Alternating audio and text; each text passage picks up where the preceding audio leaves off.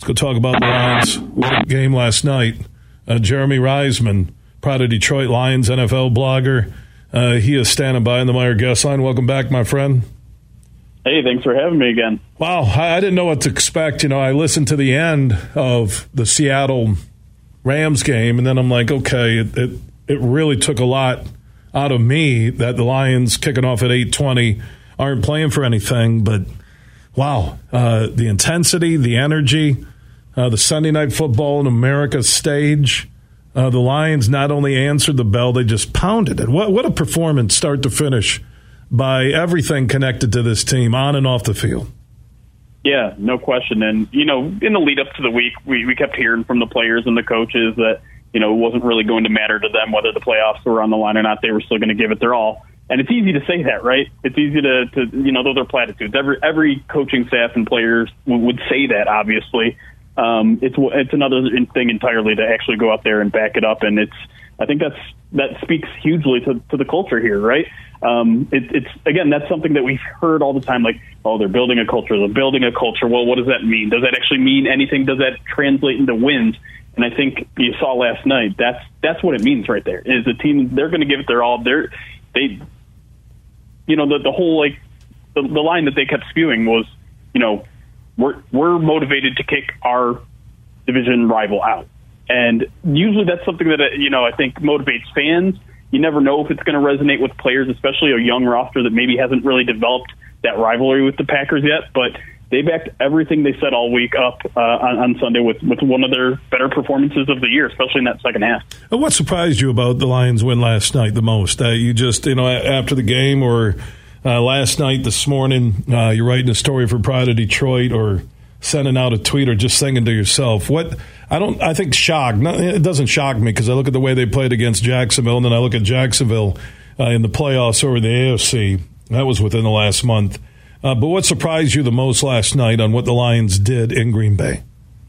Yeah, well, first of all, I'm with you. I, nothing was that shocking because this team has been playing like a top 10 team for two months now. Um, but there was just kind of a drastic shift at, at halftime, I thought. Um, this was a team that was kind of getting run on in the first half and, and couldn't really get anything going on offense in the second half, and then it just completely flipped the, the script in the second half. It, it almost reminded me of a Michigan performance where the running game wasn't going, but eventually they wore them down, and in the second half, they were running the ball plenty well, and I think that had a big reason why they, they scored both their touchdowns in the second half, and they started stopping the run. And um, again, yeah, it's very Michigan-like performance, and they really dominated them in, in the in the second half there, and, and never let off the gas.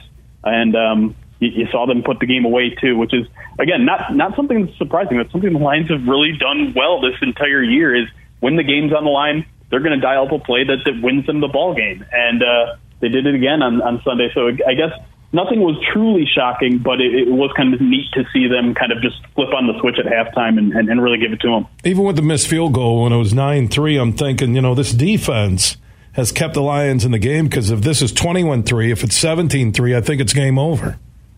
Yeah, that's a that's a really good point too. Lions were, were very good in the red zone uh, defensively last uh, last night. Packers have not been a good team in the red zone, so I think that that helps a little bit. But um, they, they really didn't give up a lot of big plays on the ground. Um, you know, they gave up a couple through the air, one on the big pass interference, and I think uh, Amani gave up a, a big one through the air as well. But that really felt like it. They they really forced the Packers to earn every one of those yards. It was kind of bend don't break in that first uh, half, and um, eventually the Packers kind of broke down when it came to the red zone, and, and that worked out fine for them because it, yeah, it kept them in that game where it, it could have spiraled out of control pretty early there. Jeremy Reisman, uh, columnist, insider when it comes to Lions in the NFL for Pride of Detroit, joining us on the Meijer. I guess I a year from now, Jeremy, you and I are talking. It's the Monday after the Lions' last game, not necessarily regular season. Could be playoffs. Could be the end of the 17 game regular season. Uh, what do you think we'll be talking about a year from now when it comes to the Lions? Oh man, I, I sure hope it would. It'll, it'll be a, a, a division title. Um, I think that's kind of where the bar is set now. Um, you know, you, you can never guarantee that that progress will be linear. You can never guarantee that uh, you know everyone you need to stay healthy is going to stay healthy. But um, there's really no other uh, bar I think that you can set for next year than that. Um, this is a team that finished eight and two. This is a team that I think most people would would say having you know just passing the eye test. You know, forget record for a second. They were already the best team in the NFC North, especially down you know the last half of the season. So um, the bar is set there, and then and then yeah, if you win the division, well, you're talking about a home playoff game for the first time in Ford Field history, um, and and who knows what can happen from there. So that's where the bar is set. Um, and, you know, it, it's certainly reasonable to think they can get there, given how young their roster is, given that they get two more first round picks this upcoming season, and, and they got some free agency um, money to spend as well. So yeah, if if if if they don't make it there, I think it's already fair to call 2023 a disappointment if, if, if they can't reach that bar. And something about the big stage national TV Sunday Night Football in America, what the Lions did to close out the season. For the first time in a long time, they become an attractive destination for top shelf free agents. Yeah, Dan Campbell said as much uh, today. He, you know, uh, and and he says, sure, the national attention gets you some of that. Sure, the eight and two record um, gets you some of that, but it's also the culture. It's also you know all these players know each other. They share agents. They they know each other from college. All of those sort of things. Um, and so they talk to each other when, when making decisions in free agency. And, and yeah, ultimately it's going to be money that talks the, the loudest, but culture is going to matter too. And, and we, we saw it a lot with some of the guys that they brought in last year. Um, now I think they're going to have a little bit more money to spend, so they can maybe look to uh, a higher tier of, of, of caliber players in free agency, and, and they're going to know. They're going to hear about all the, the fun that this team had. I mean, they're you can see the fun that they're having out there on the field um, with some of the, the fun play calling they're doing, and and you know they the, the players here will, will tell you just how much they believe that this team is is only just getting started with with the on field accomplishments.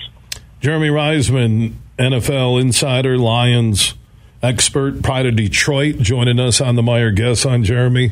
Appreciate the time. We'll catch up down the road. Off season is going to be interesting uh, with free agency and also the Lions picking at six and eighteen uh, in the first round. I think they're going to get a corner and an edge rusher and linebacker uh, that could play the opposite side of uh, Hutch. And one final thought, though, Aidan Hutchinson lived up to that number two pick. I think about the pressure from Michigan, from Dearborn, picked by the hometown team, went through the lull when there were injuries on the defensive line, and opposition was double teaming him, scheming to keep him out of the backfield. But uh, what he did last night, the Lambeau leap with the Lions fans yeah. after the game, you, you, talk about a rock star already. Uh, he exceeded expectations as the number two overall pick.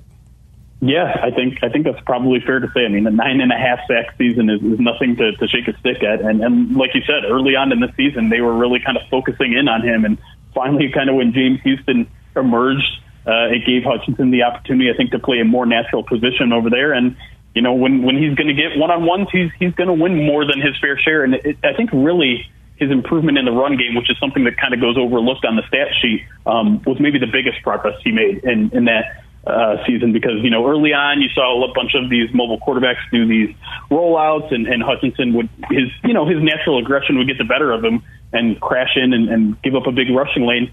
Um, you saw really um, the the previous week against the Chicago Bears. That's when he really shined and, and showed that he's grown there, and, and that's all you want, right? And you, know, you can throw out all the stats that that you want, but um, if, if your player isn't growing and getting better throughout the season, um, then then they're standing still and and then maybe not maybe won't ever reach their full potential. But Hutchinson got better week after week after week, and that's exactly what the coaching staff said they were expecting from him because he's a guy that doesn't make his mistakes um, twice. And so, yeah, I think the the sky's the limit for that guy in the future, and, and he just closed out a pretty impressive rookie season. Amen. Jeremy Reisman, follow him, Pride of Detroit. Uh, check that out, Twitter, uh, online. Appreciate the time today, my friend. No problem. Anytime. All right, Jeremy Reisman checking in on the Meijer guest line, and Meijer proud to be longtime partners with your Detroit Lions.